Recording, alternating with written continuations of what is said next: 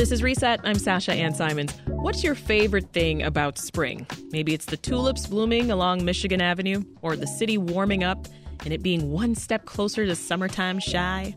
Well, either way, if you are ready to venture out of your home after a cozy winter, WBEZ has got you covered. Our spring guide has all the latest highlights for the season everything from new theater and dance productions to how to soak in blooming flowers. You can check it out if you are online at WBEZ.org.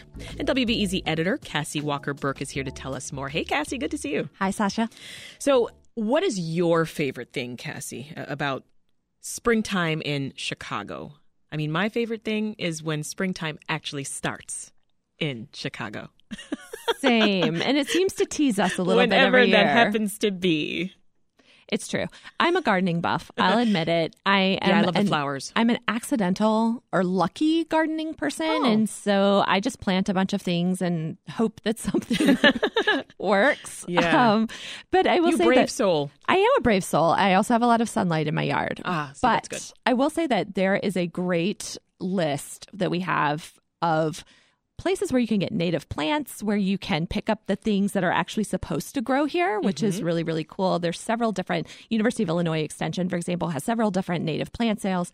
And so we have that list. Um, that is pretty cool. And I, I also have to say, I like to go get inspiration. So just wandering through Gar, you know, Garfield Park, Mm. um, Conservatory, or wandering through the Lincoln Park Arboretum, those those give me hope. Yeah, April showers bring May flowers. In this year's cultural guide, it's got us covered on all the best ways to see flowers around the city. Cassie, uh, has there always been a, a culture you think of of going to see flowers bloom in the city? I think so. I think that we are so um, we spend our winter so closed up inside that this is the time to really go out and just see see what spring has to offer. See color, you know, those gray skies that get us down. See some color, um, and I also actually think that it, you know over the past decade, there's been such a focus on native planting, and I think people are really trying to bring back native plants into their yards, and I think that that's really interesting. And Yeah. so, getting And you, you mentioned the Garfield Park Conservatory. There's also the, the Chicago Botanic Gardens.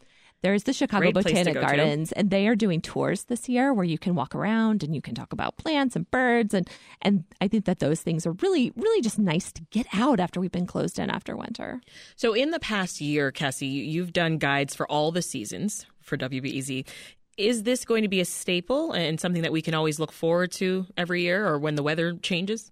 Well, let me be honest. I don't know. I think that it will be interesting to see. Are people interested in these guides? To be honest, but I mean, they're super useful.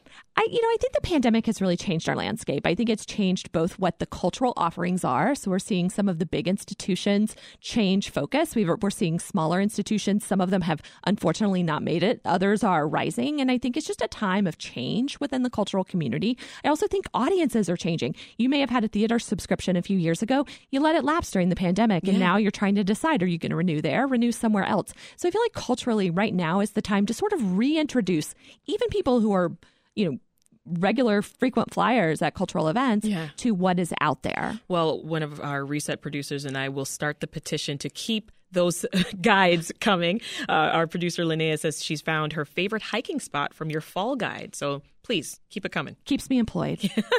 So we, we've already talked about the flowers, but tell us what other uh, topics are covered in this spring edition. I am happy to. So we did music on Monday, and those shows go through the end of May, which is really the start of our festival season here. Uh, Tuesday we did dance, which is my personal favorite. Of course, we'll talk about dance. I hope. And then today we have theater and opera. Tomorrow is Spring Blooms, and Friday we will finish out our series with art. But I will say that these events will be happening all throughout May, and that we will be using our social media accounts as things you know are coming up, and we'll be doing interviews with people. So we'll be keeping the spring culture spirit alive. Love that. All right, so let's talk about music. Okay. Yesterday on Reset, we covered the lineups for Lollapalooza and Pitchfork, which got a lot of attention, of course, but there's a lot of music that's happening in the city beforehand. So walk us through what should fans be paying attention to? You know, there's so much music happening beforehand that is so much more affordable. No, no slight against the big festivals, but those price tags the past two days have had me had a little bit of sticker shock. Um, this spring, there are some really great international world music events. There's also some great jazz events. I think you're really seeing the international acts starting to tour again.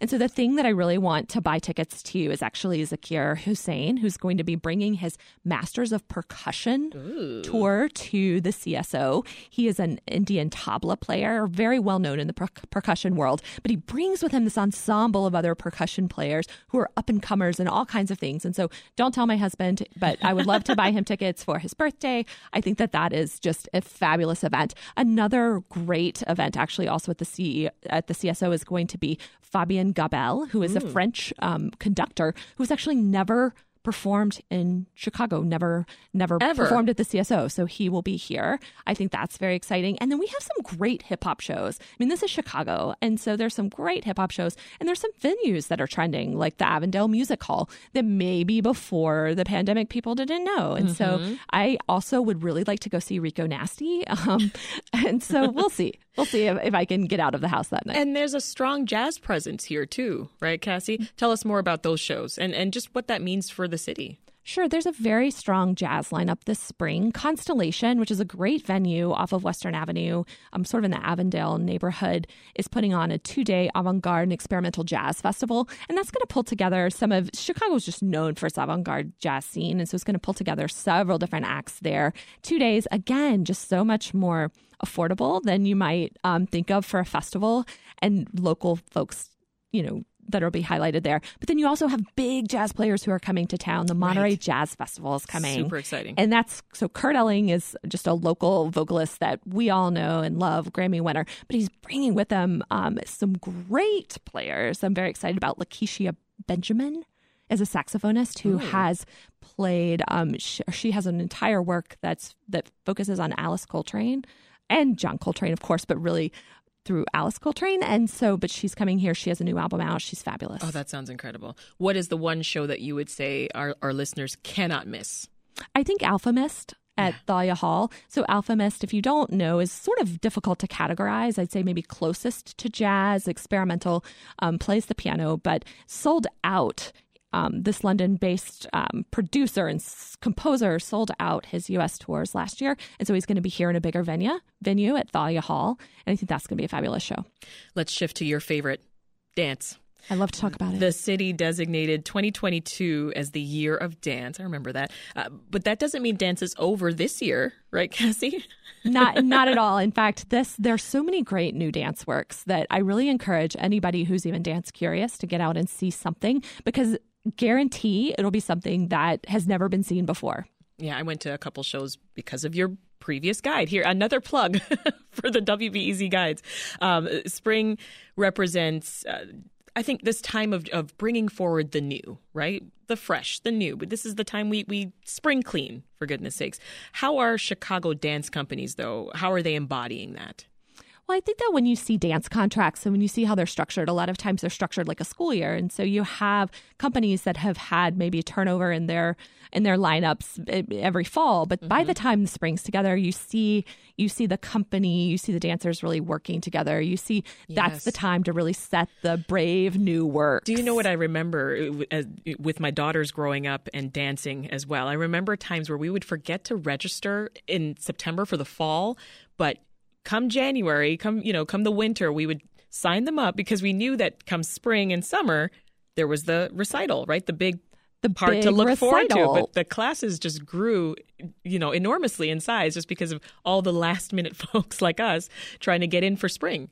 Well, I think that's true. I think that when you think about um, professional companies, you think there's also like a sort of a spring recital in a way. And so some of the things that I'm looking forward to. So the the uh, Hubbard Street Dance, which is really our internationally known contemporary company here, has a new resident artist, Aszure Barton, who's a Canadian but fabulous choreographer. Nice. We'll be having work in their spring show, which starts this weekend actually, and is a hard ticket to get. That that um, their their evenings are almost all sold out already. Wow. Um, you have companies like the Seldoms, which is a, a, company that's been known here, celebrating 20 years with a show June 1st at the Harris. Visceral, uh, which is a contemporary company, um, doing new work and also bringing together 10 years of their um, putting that together at the Harris. Mm-hmm. Um, and then, uh, you know, you have companies like Flockworks, which are those are two dancers um, who were with Hubbard Street, left, have started their own chore- choreography practice and have traveled the world and are now bringing back their work here Love for that. the Dance Center of Columbia College, which is a great resource that people may not know about.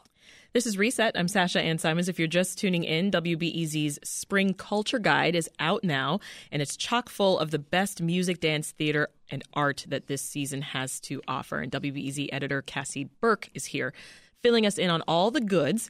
Let's transition to theater, Cassie. The theater portion of the Spring Guide is out. Uh, we've covered on the show how many theaters have been struggling during this time and you know they're trying to move out of the shadow of covid-19 right of the pandemic of you know getting trying to get butts in seats right what are theaters doing this spring to lure folks back i think what theaters are doing and it's and it's really interesting to me but they are really putting on new work taking the risk on new work that speaks to us right now that, that really covers relevant themes. And I think about Congo Square Theater has a production right now called How Blood Go. And it's about the relationship between Black Americans and the healthcare system. Mm. Very relevant coming out of um, COVID nineteen, but also just what we what we know about our our history as a country. There's a play right now um, about Russian history and the KGB. Again, another very relevant topic that people might be interested in. Coming in the spring, Timeline will be putting on What the Constitution Means to Me, which is about um, the relationship women have with the Constitution, which is mm. very relevant given um, the reversal of Roe versus Wade. Right. And so that's going to be a hot ticket. And this later in the spring, that was a um, big production on Broadway. We know the Chicago theater scene; it's it's seeing some shakeups this spring. What's going on? Well, we're going to see the departure of two very veteran directors on the scene. So um, Barbara Gaines at Chicago Shakespeare, our yes. neighbor here, um, hoping is, to see that show next week. Yes, going to be retiring. Uh, and um, Bob Falls at the Goodman is is also after many many decades and such an influential. Um, force in, in the Chicago theater scene is also stepping down, and that's we've known these things are coming. These things were announced, um, and but I think in in this time you're also seeing up and coming names. You're seeing up and coming directors, and so you're seeing a lot of shift mm, okay. and a lot of experimentation. And, and more diversity, more diversity, a lot more diversity. And I think you're also this is a great time to get on any theater's mailing list because everybody has main stage shows, but then it seems like almost every theater is workshopping really interesting things kind of in, on the side. And those tickets are always really affordable and really interesting. And the work may not be perfect but it's generally thought provoking so let's uh, let's talk about the art scene more broadly Cassie, what's the most avant garde thing that's happening in the world of art for this spring? In fine art? Yeah.